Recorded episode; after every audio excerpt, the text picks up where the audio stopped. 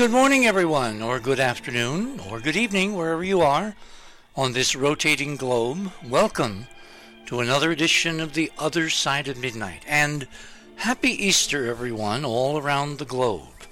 This is our Easter show, which is going to obviously be a bit expanded. I, I think if you wanted to term what we're going to talk about this evening or this morning, um, it's going to be the concept of resurrection coming back, renewal, all those springy things that uh, are anchored in our ancient mythologies that are actually a part of our lives, even though we uh, we don't notice them most of the time, and are certainly on the forefront of many people's minds right now because desperately everyone wants in this crisis to, you know, reopen to resurrect the uh, national social fabric. Uh, heck, the international social fabric. And the questions, of course, arising around this pandemic is how and when is it safe to do so?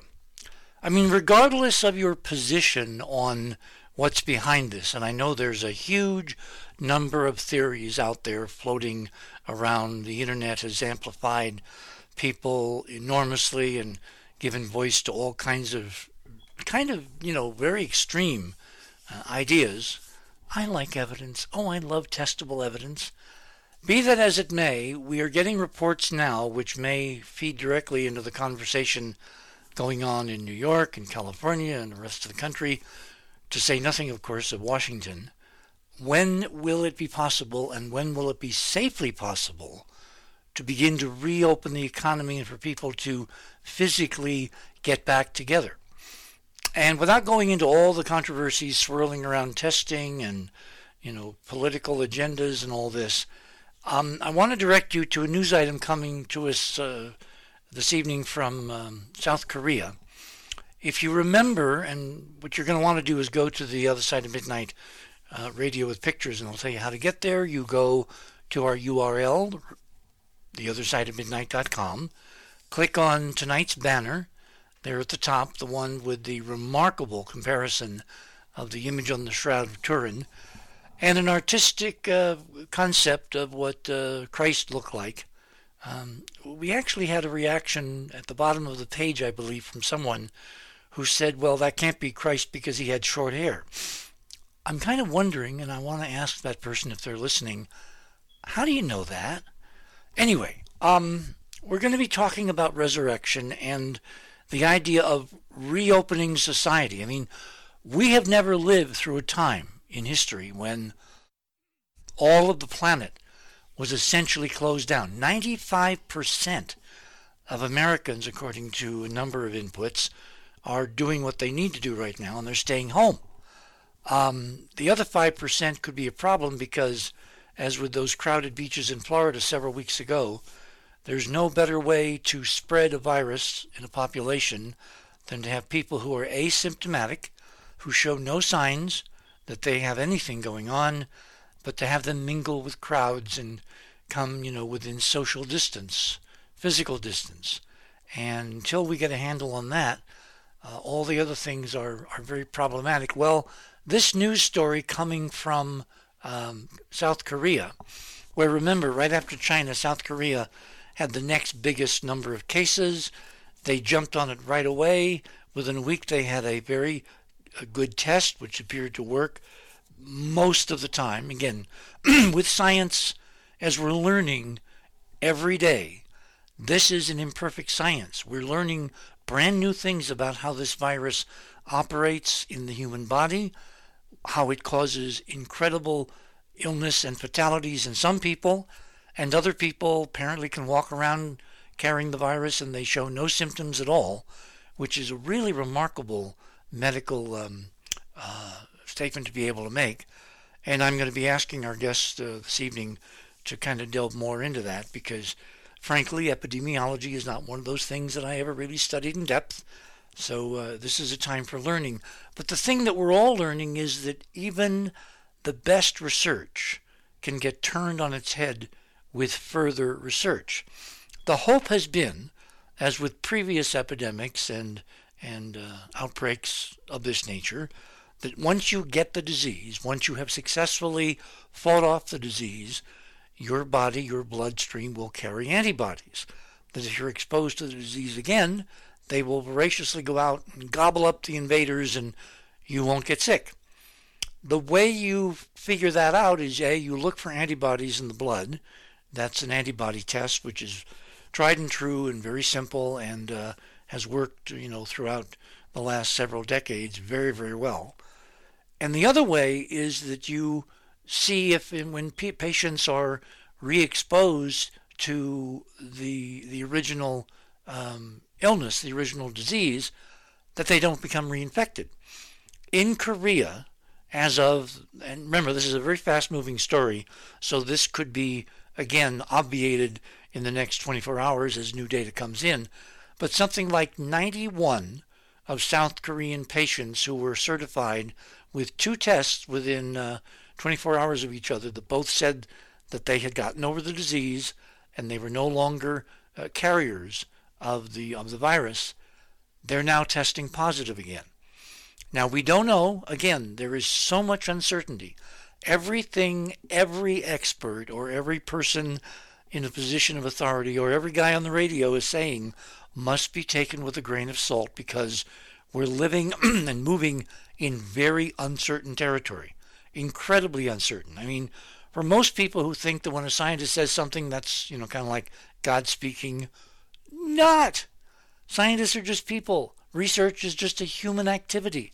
It has enormous brackets for errors, certainly at the beginning of a totally unexpected event for which nobody uh, is prepared, certainly uh, biologically in terms of immunity. Anyway, the South Koreans have announced as of a couple of days ago that 91 patients certified free of the virus, well enough to go home, resume their normal uh, lives have now been tested and they have the virus again. They don't have symptoms, but they're carrying the live virus. What does this mean? Does this mean that this epidemiology of illness and then recovery and then antibodies is not true in the case of this particular virus? Well, I don't know, so I'm going to ask uh, our resident medical expert in a few minutes here, and we'll we'll hopefully find out more. Item number two. Again, what you want to do is go to the other side of midnight.com, click on tonight's uh, banner for Sunday, Easter. Happy Easter, everyone. That will take you to the guest page. Right under the guest page, you will see um, two little links which say fast links to items for me and for Dr. Silverman. Click on Richard, that's mine. Go down to number two. I've, I've you know, discussed this a couple of times in the last uh, week or two. Doctors are rethinking a very important part of this problem in terms of treatment the ventilators. And we've discussed this at length, certainly on last night's show. Are the ventilators that we're using, that the medical community is using to attempt to desperately save the most critical COVID 19 patients, are they in fact being used the wrong way? Are they, in fact, the wrong technology? You're going to want to look carefully uh, at this article because it goes through in some depth the fact that um, uh, doctors in hospitals all over the country are now looking at the data and the fact that most of the time when they have to put a patient with COVID on a ventilator, that's the end of the story. The patient never comes off the ventilator, they die. I mean, this is horrible. They're now beginning to wonder if the ventilator themselves, by basically, you know, pushing air into the lungs, like blowing up a tire, is the wrong treatment for providing the patient oxygen at a time when their lungs are being ravaged at the cellular level by the virus and your immune system counterattack, which causes intense inflammation. So there's been a, a, a kind of a different approach using corticosteroids and, and some other drugs to try to reduce the inflammation. Uh, they're looking at oxygen perfusion techniques that do not involve high pressure. And I know this because, again, the way we operate here is that I get a piece of information, then I try to find corollary information. Well, we have a doctor, a source, inside perhaps the most beleaguered hospital on the planet right now, the Elmhurst Hospital there in Queens, in New York. And she is reporting that there has been intense discussion among their medical staff, and they're switching from ventilator procedures to um, medical procedures involving certain drugs, certain anti inflammatories, and they're having very significant success. So, again, this goes back to nobody knows, and I'm including doctors in this, nobody knows when they're confronted with a totally unknown situation what to do. Everyone tries from their best previous experience. But if it truly is a novel virus, and I use that term at many different levels, then the fact that early patients may have suffered inadvertently because they're on the wrong treatment protocol, i.e., ventilators that are doing more damage than good. Again, we're watching a process unfolding, irregardless, as my grandmother would have said someday, uh, to the actual cause of how this pandemic has broken out all around the world. Item number three. Remember how we did a show, you know, a week or so ago about the positive aspects, the the kind of the silver lining, the the good news behind the horrible news? Well, here's an item. Number three. China, the Chinese government, has now officially reclassified dogs and cats as pets, not livestock, not to be sold at these so-called wet markets or sold in supermarkets or sold as, you know, household meats to be taken home and consumed. This is a stunning, important breakthrough. And animal rights organizations around the world are lauding the Chinese. Obviously, this has to be followed up to make sure that the um, new laws are enacted, are pursued, are enforced. But this is one of those rays of light behind the dark clouds, because of course we all know that uh, in many, many other parts of the world, most of the world, uh, dogs and cats are considered uh, members of your extended family. And so this is an extraordinary positive step and only one of many we're going to be citing in the uh, days and weeks to come. Item number four. Now, I talked about this last night with Chandra Wickramasinghe, who is probably the world's foremost uh, exobiologist. He has been doing work in this field for decades, pioneering, stunning work, which, if you missed last night's show, you're going to want to join Club 19.5 because you're going to want to listen to this maybe a couple of times. This is really, really critical. A, because we discussed an alternative model again backed up by real scientific data, including data from collaborators with Dr. Rick Wickramasinghe from inside China regarding where this outbreak first occurred in, in Wuhan, and some very interesting extraterrestrial information that is supporting the idea that this virus, this pandemic, this scourge, has not been released on the human race from anybody down here on the planet. But in fact, it could have come from outer space. And there's decades of research that Dr. Wickramasinghe and his colleagues have been pursuing, including initial telescopic studies and then ending up with actual samples of, of uh, bacteria and viruses from uh, above the Earth's atmosphere, from spacecraft, from high altitude balloons, and most intriguingly, and he co authored a paper with a Russian scientist who was in charge of this investigation many, many uh, months ago uh, in, the, in, in, in Russia, um, that they were able to analyze swabs taken of the exterior of the International Space Station, and they found all kinds of intriguing and extraordinary microorganisms, including algae. And of course, the question is this thing is orbiting the Earth 250 miles up. How the heck did anything from Earth get up through space beyond the atmosphere where there's no wind, where you have sleeting solar radiations and, you know, very uh, harsh ultraviolets, etc., etc. How did these microorganisms get from the planet to the surface of the space station to be swabbed and then brought inside and analyzed uh, to turn out essentially to be life forms that uh, no one could possibly have expected in the uh, zero uh, atmosphere and cold and heat of outer space. Well, the conventional scientists looking at this data are basically saying, oh, it's got to be contamination from the Earth. There must be air currents, etc., etc., etc. Whereas Dr. Singh's data, going back again, as I said, decades, says very forthrightly that in fact this could be another example of collection of microorganisms already in space, in the solar system, orbiting the sun, and among other things, the effluvia from comets, from the dust and the uh, other, you know, fine particles being released as comets vaporize in the heat of the sun and the Earth crosses their dust-filled orbits.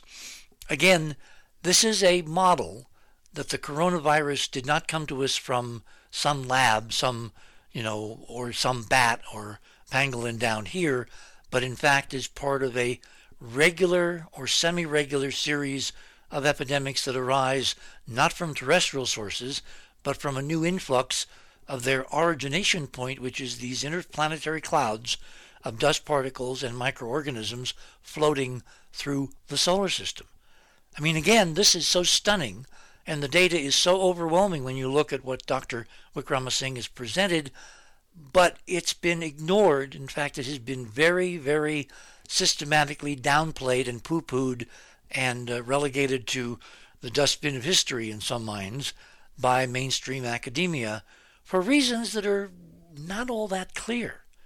Because if in fact we've closed down the world because this thing came to us from outer space, wouldn't it behoove world governments to in fact um, uh, take a really hard look, maybe set up international committees, maybe send missions into orbit to actually look for this kind of, of signature and you know develop protocols if it happens again to safeguard against it, etc., etc. Anyway, that's all of the things that we discussed last night. Now, the thing which was a surprise, which was a very, very elegant surprise to me, is that when I brought up item number four, that the Curiosity rover, a la NASA, is reporting a new mystery on Mars, companioning with the rising and falling seasonal measurements of methane, which, as most of you probably know, is an indicator of biology here on Earth. Most of the methane on Earth comes from um, uh, biology, from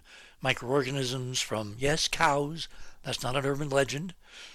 That's, that's real. Cows, you know, when they do their thing, they release a lot of methane all over the planet. It goes away. It's broken up by sunlight, by ultraviolet, so it has a half-life, something like, you know, a couple of hundred years. Well, even worse conditions exist for naked methane, if I can use that term, on Mars. Um, but for some reason, methane on Mars is hanging around and it's rising and falling in a seasonal cycle with the Martian spring and summer and winter. That, of course, would be an indicator on Earth of the magic B word biology. Well, they got a new mystery, and that's what we're talking about in the NASA press release in item number four because there is now a rising and falling measured curve from the instruments in Curiosity, the SAM instrument in particular, uh, of oxygen levels, very small oxygen levels in the overwhelmingly CO2 atmosphere of Mars. They're rising and falling, and their rising and falling is in synchronization with the methane. So I, I really was very, um, how should I say, conservative last night when I kind of sprung this uh, data on Dr. Wickramasinghe, and I said, well, what do you think is causing this? And I was so, so, uh, you know, gratified that his instant answer was, well, it's got to be biology. There's living things on Mars. So what I'm here tonight on, on basically, you know, Easter Eve to tell you is that NASA has found evidence strongly supporting the idea of current microbial life on Mars, and they don't know how to tell us. And we talked about this extensively in last night's show, so I won't reiterate it. But go and read that press release and see if before you listen to the Chandra show, you can pick out the key words in the NASA release, which again, in the Emily Dickinson fashion, of tell all the truth, but tell it slant, NASA in this is being extraordinarily Emily Dickinson.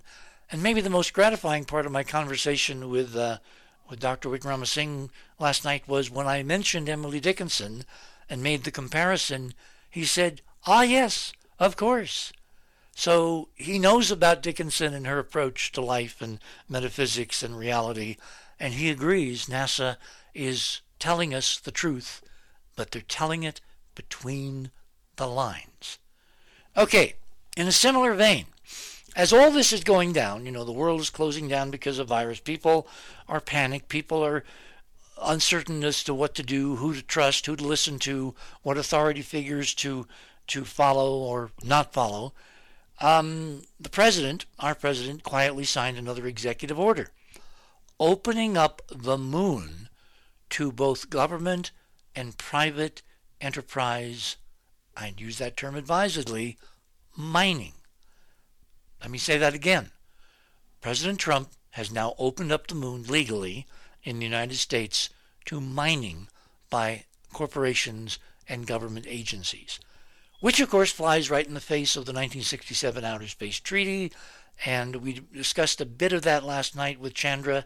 We'll be discussing this on, on future programs as these plans become more solidified and are put out there in the public. But this, what this really means to me, given that there's no reason why you would mine something on the moon. I know the helium 3 discussion up and down, back and forth. I'll just remind everybody that there are no helium 3 nuclear fusion reactors anywhere on Earth or anywhere actually planned in terms of engineering for the next 50 or so years, so that's just a canard. What could the president really be by mining the moon? Could it possibly be the artificial artifacts, the remnants of an ancient civilization that we've found in the NASA data and other data sets like the Chinese, and the Japanese, etc., that are literally now found all over the moon in those images, those data sets. As we say with great vigor, stay tuned. Finally, this May, in the next few weeks, we're going to be regaled, so astronomers have told us, with a bright comet Atlas, which is an acronym for the observatory in Hawaii, the NASA observatory, which uh, actually first spotted this thing about a year ago. The predictions now for it being one of the most spectacular comets of the uh, 21st century so far may not come to pass after all. It appears to be disintegrating.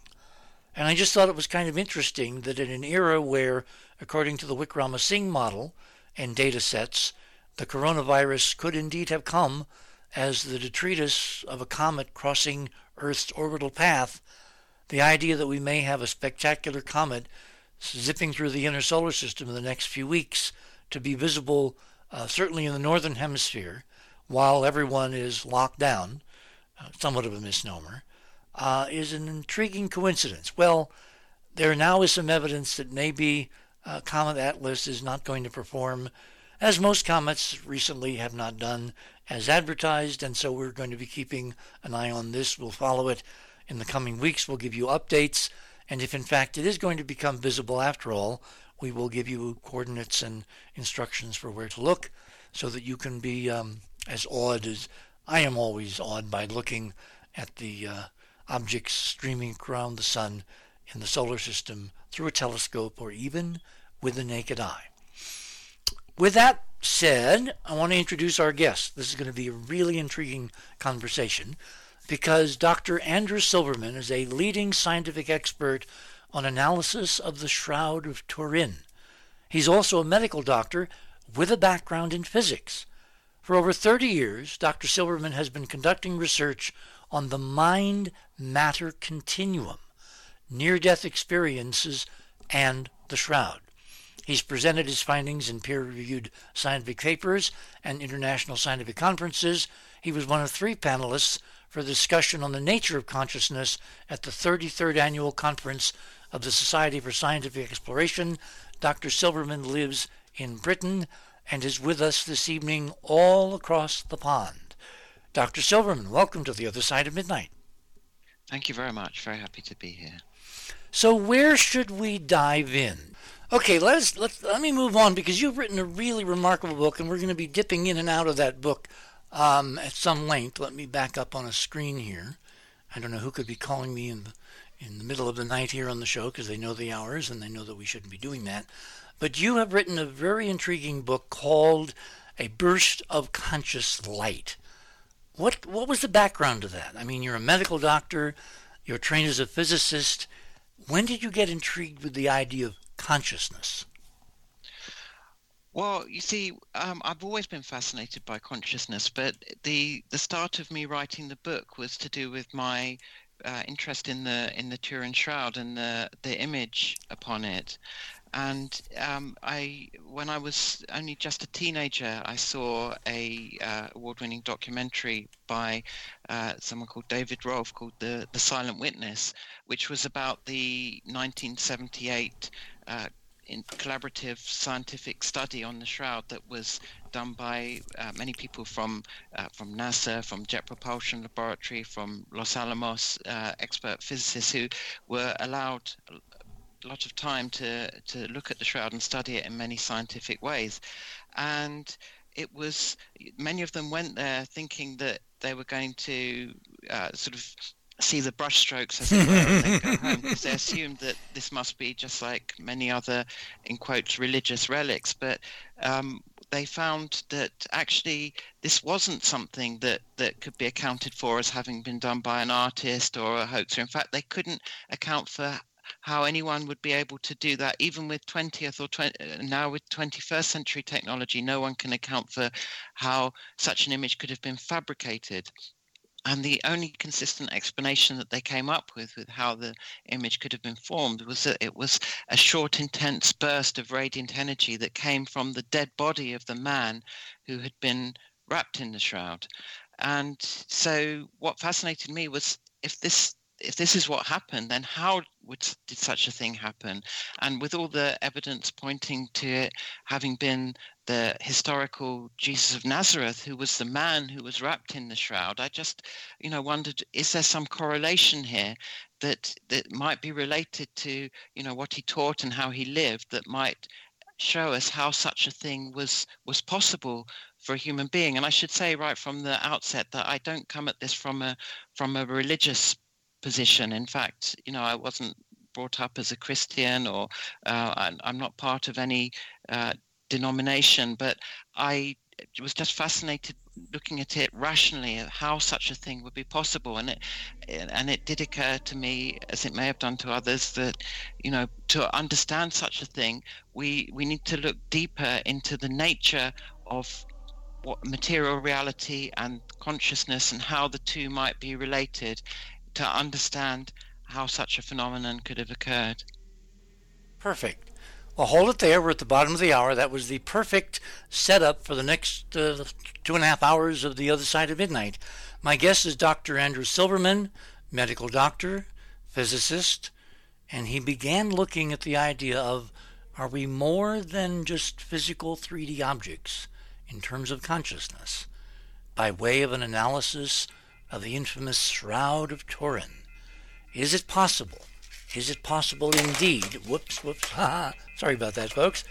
Is it possible that in fact there is a remarkable connection between these two ideas, these two realities? Stay tuned. You're on the other side of midnight. My name is Richard C. Hoagland. We shall return.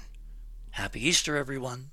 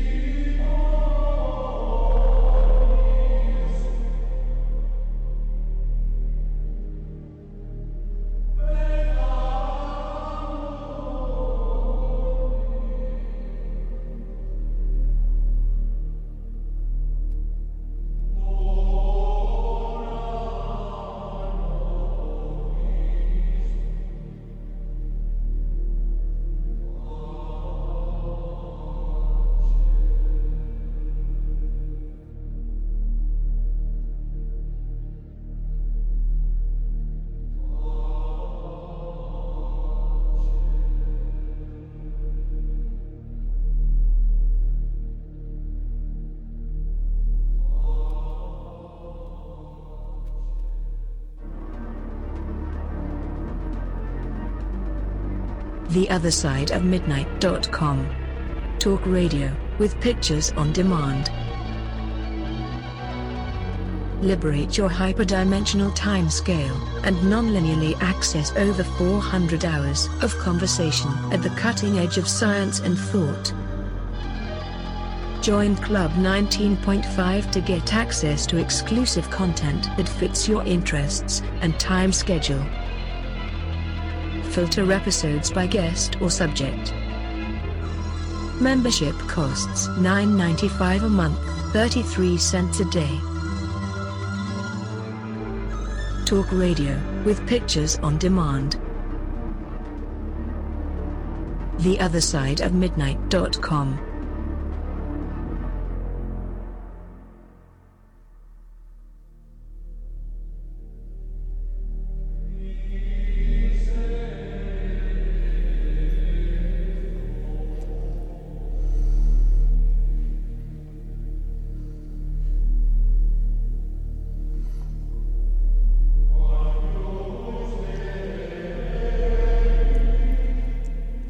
welcome back, everyone, to the other side of midnight. My guest this morning is Dr. Andrew Silverman, coming to us from England.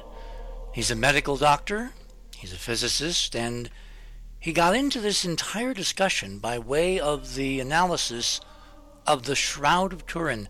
Uh, Dr. Silverman, you said something very interesting. You said that this team put together, what, back in the 1970s?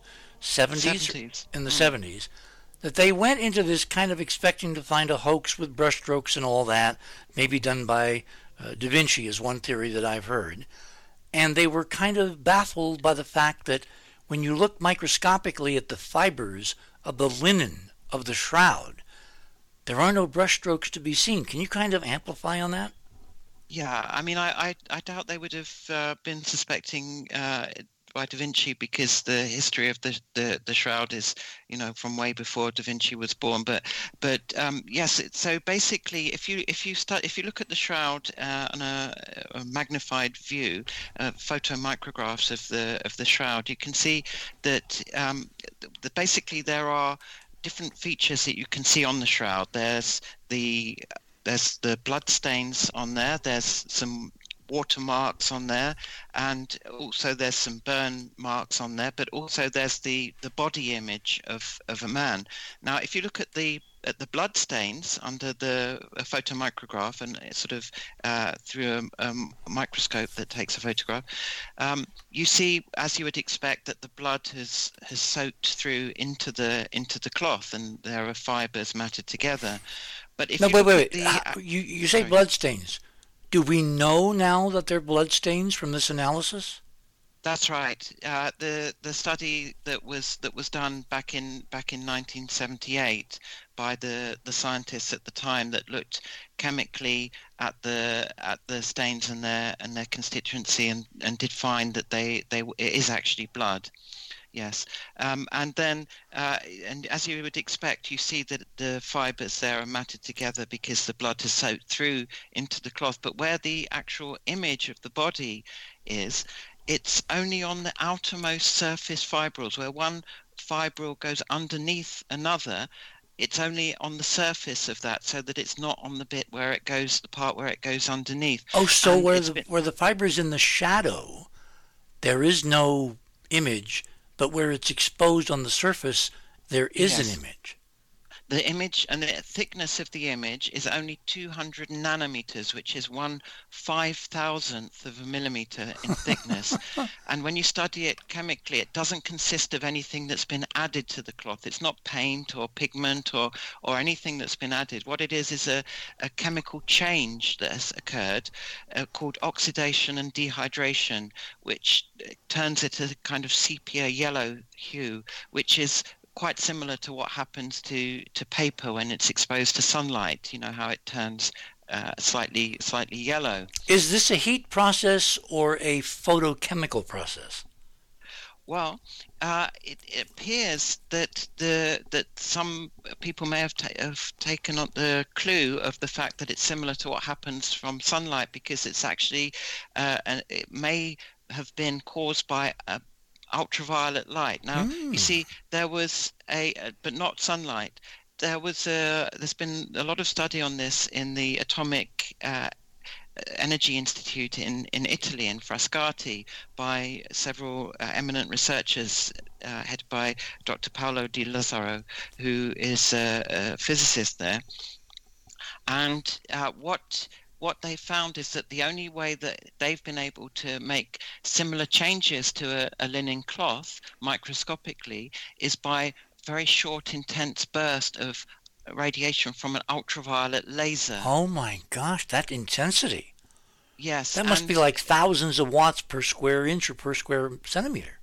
Well, what they, they calculated is that uh, to, if the whole image formed in that way, yes, it would have been thousands of, of billions of, of watts of, of power um, that would have done this, which isn't uh, possible even with today's technology. Now, just to be to uh, And hang on, hang on. about- We're we're talking about a cloth that measures, uh, you know what, 14 feet, wrapped around the, the front and the back of this body, and the idea is that if it was Christ, if it was supernatural, if it was beyond current physics, something happened to that body wrapped in that cloth, and it it issued an intense burst of energy, of light, of ultraviolet, and that caused the image, the 3D image, to singe or to affect the top linen fibers pointing toward the body, right?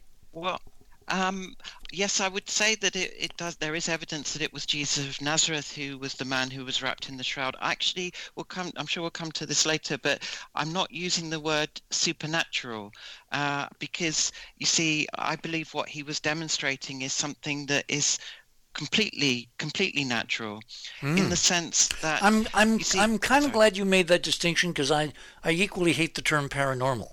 Because I think if you have scientific evidence for things that are quote paranormal, they become normal because they're part of an inclusive, expanding realm of physics that we just don't know at the moment.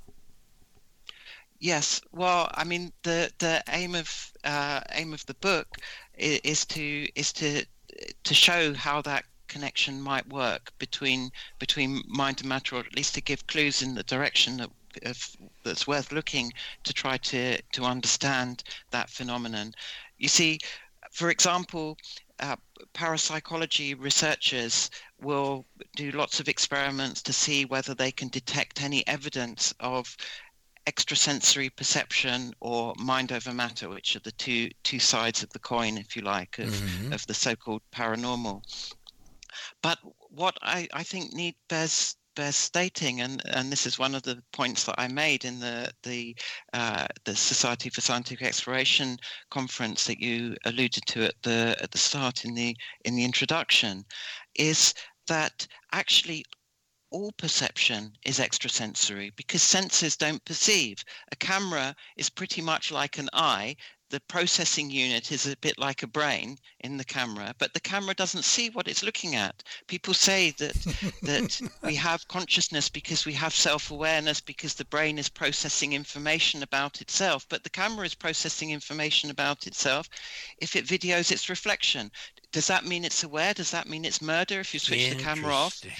Yeah, so all perception is extrasensory, and if there is such a thing as free will, and in the book I demonstrate evidence of why there is such a thing as free will, well, that's mind over matter. So you see, extrasensory perception and mind over matter aren't just real, but they are the fundamental nature of our very existence in every single moment of our existence, and Mm. experience is a testament to both of them. Interesting point. So, Very mm. interesting. Okay, back to the shroud.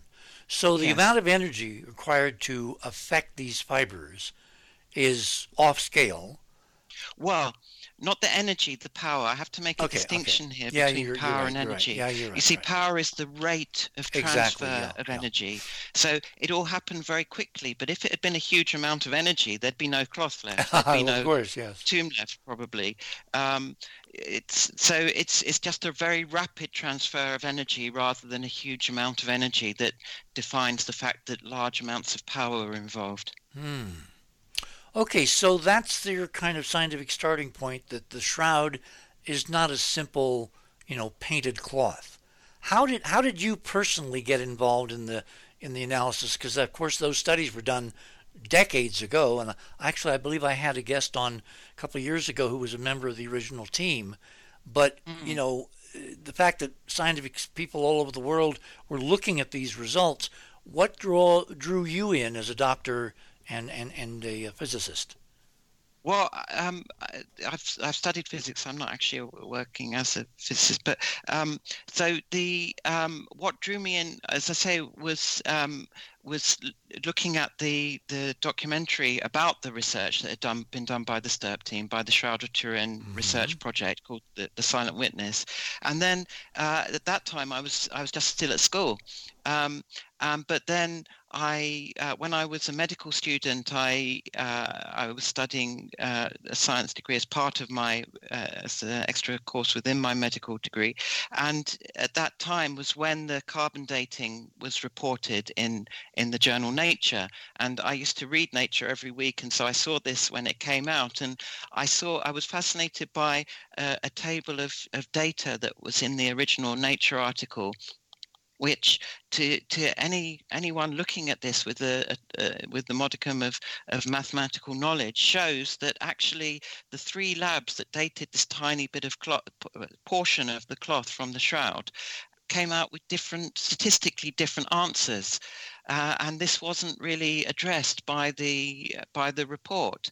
And then I, I later heard that there were was a, some groundbreaking research by a, a couple in the states, uh, Sue Benford and Joe Marino, who showed that the the corner of the cloth that the that the sample was taken from for the carbon dating had actually been repaired much much later with much more recent material and in fact the, the majority of the material that was dated was not part of the original shroud. It was added later, which is which is what caused the the apparent medieval date. Okay, let me, let me let me stop you there because I'm a conspiracy. Uh, conspiracy.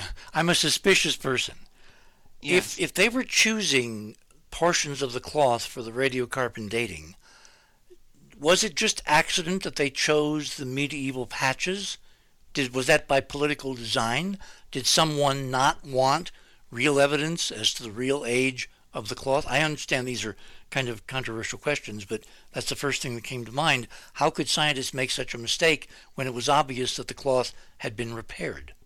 Sure. I mean, I, I wouldn't like to make accusations because I always like to think people are innocent unless unless proven guilty. I, but but definitely at the at the very least, what it what it shows is a, a level of, of incompetence that, hmm. that they didn't the the people who were who were doing the, the arranging the dating didn't really listen to the the experts on the shroud who were the the STURP team, the Shroud of Turin Research Project that had done the research uh, ten years earlier and didn't didn't take guidance from them about because if they had they would probably have sampled more than one part of the cloth i would think. would have, i mean wouldn't that be just basic science yes yes yes. It, so it wasn't really a very a very scientific um, project that in the end the carbon dating mm.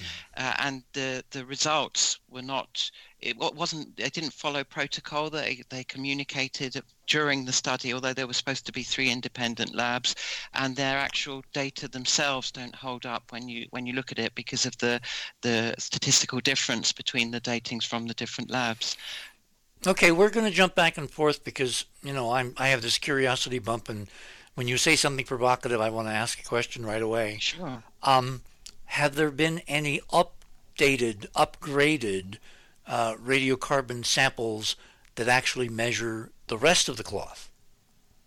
Well, uh, there is a report of, of, of one that um, from a uh, that was arranged by uh, a, a, scientist from, from Los Alamos, but unfortunately we don't have the full uh, sort of uh, evidence of, of, of where it was done and how and so on that we can actually rely on it to be able to, to say safely. But lots of us have been, but that did make it look a lot a lot older. But the um, many of us in the research, the Shroud research community, have been have been lobbying the the church to allow more scientific research to be done on the on the Turin Shroud. But but so far you know, without any results. Hmm. So do you think that's because the church wants this to remain in ambiguity? Because remember, they're not into science; they're into, you know, fathering the flock. So do they want this to remain kind of in limbo? Uh, well, you see, I, I wouldn't be able to know really what their what their motivation is. Um, actually, I, I, went to a presentation by uh, uh, uh Bruno Barberis, who um, is one of the the people who advises the, the church about the scientific aspects of the, the shroud, Professor Barberis, and uh, and he was saying um, you know, a lot of people ask me when is the carbon dating uh, going to be done again, and uh, I, I, just have three answers for the three things I have to tell you. Uh, one is the the shroud now belongs to the Pope.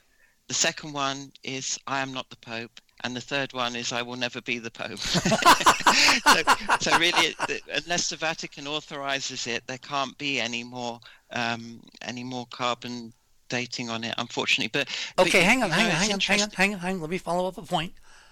Between the 70s and now, the 21st century, the second, third decade, I guess, of the 21st century, science, physics, analytical technology for radiocarbon dating has advanced incredibly. I mean, we can now do radiocarbon tests on one fiber.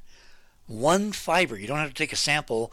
One, you know, fiber of cloth so why would the Pope, you know, because the buck stops with him, you just said, why would the Pope not want that ambiguity resolved when it would result in zero damage to the shroud as a whole?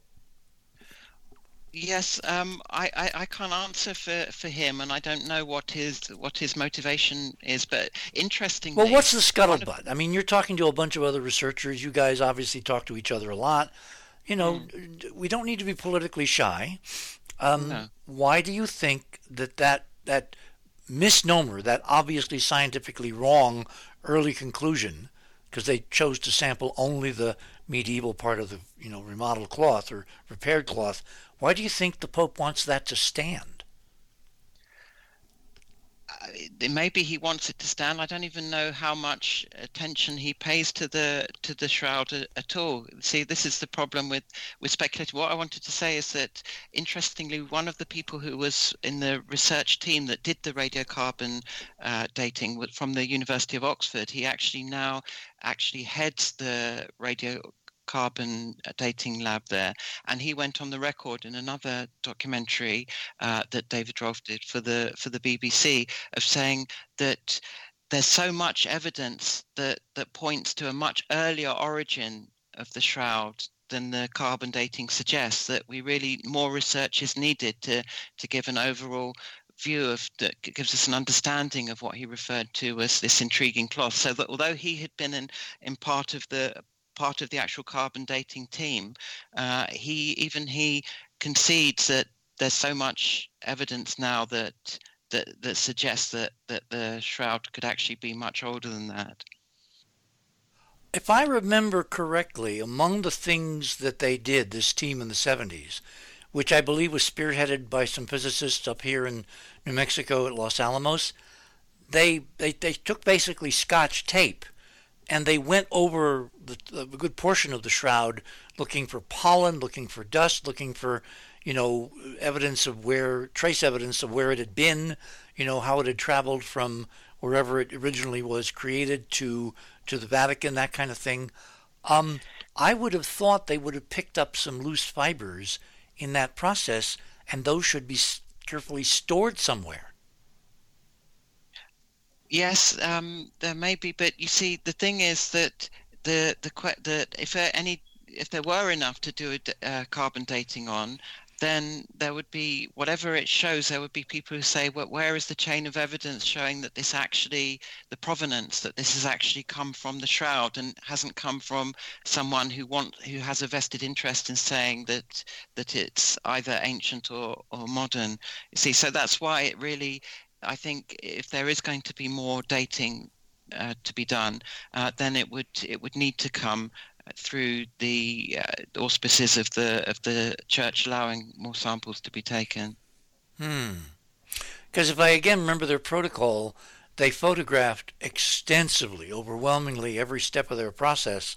And when they were taking these uh, scotch tape, I'm using the term scotch tape. It was a more, you know, refined tape.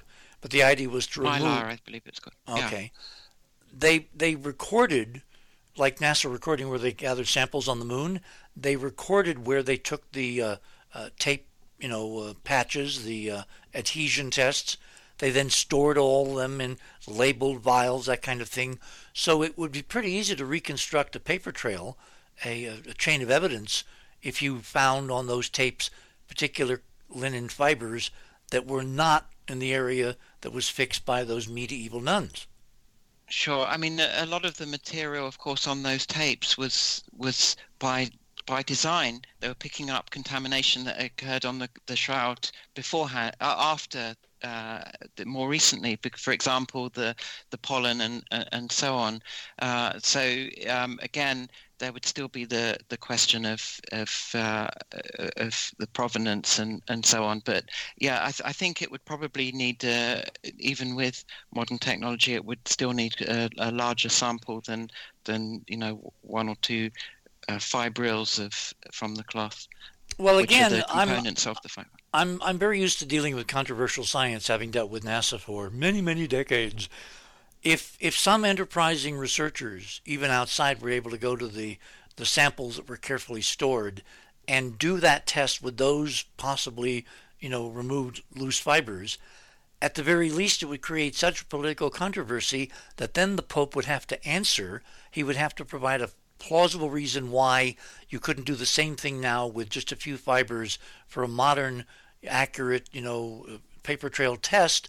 So politically, remember, it's always always comes down to politics. Yes. You could force the Vatican to do science in the 21st century like they did it in the uh, uh, 20th. Yes, I, I don't know, possibly. Okay, let's let, let, let's move on. So when you got access to this data, what was your first reaction? I mean, did you did you grow up thinking about the shroud a lot or i mean you're not a catholic you're you said you're not religious so why were you so captivated by this anomaly that it really kind of became a, a central focus of your of your interest? Yes as i say um, the interest was how the how the image could have got there when it can't be it can't be made now even with modern technology. How did it how did it get there then? And then when I, I saw the as a as a student, I saw the back in the late 80s that the carbon dating that they had done didn't didn't really hold water. And then you see, I um, actually I started to, to write about my uh, ideas about the, the shroud, and originally it was going to be a book about the the shroud, and then I realized that really to do this subject justice, to understand how such a phenomenon could have occurred can't be understood, I believe, in, in isolation. As I say, you have to see it in a broader aspect of trying to understand the nature of what a human being is and to, un- to try to understand consciousness and matter and how the how the two might be connected and I studied for example near death experiences which which point to the the fact that the that consciousness cannot be a product of the of the brain because the brain stops and consciousness continues. And i saw the evidence in, in in quantum physics as well that led many of the founders of quantum theory and some current quantum researchers including notably uh, eminent professor at the university of stanford Andrei Linde, to say that consciousness itself is something fundamental that it's not a product of matter but in fact it could be the other way around that matter is a product of consciousness Hmm. Okay. Um. So we're not discussing miracles, right? We're no, dis- exactly. We're discussing unknown physics. Can you kind of differentiate that? Certainly. As I say, um, if if you consider the the nature of what people usually define as supernatural, they tend to mean extrasensory perception and mind over matter. But Yet every time we exercise our, our free will and make a decision, that is our, our mind influencing matter. Hmm. Now, to, to tie this in, to understand, to try to understand the nature of, of matter, one ha- also has to understand about about space and time. Now, the interesting time is fascinating because in the equations of, of physics, there's no such thing as as a present, if you like, as a moment that we call now.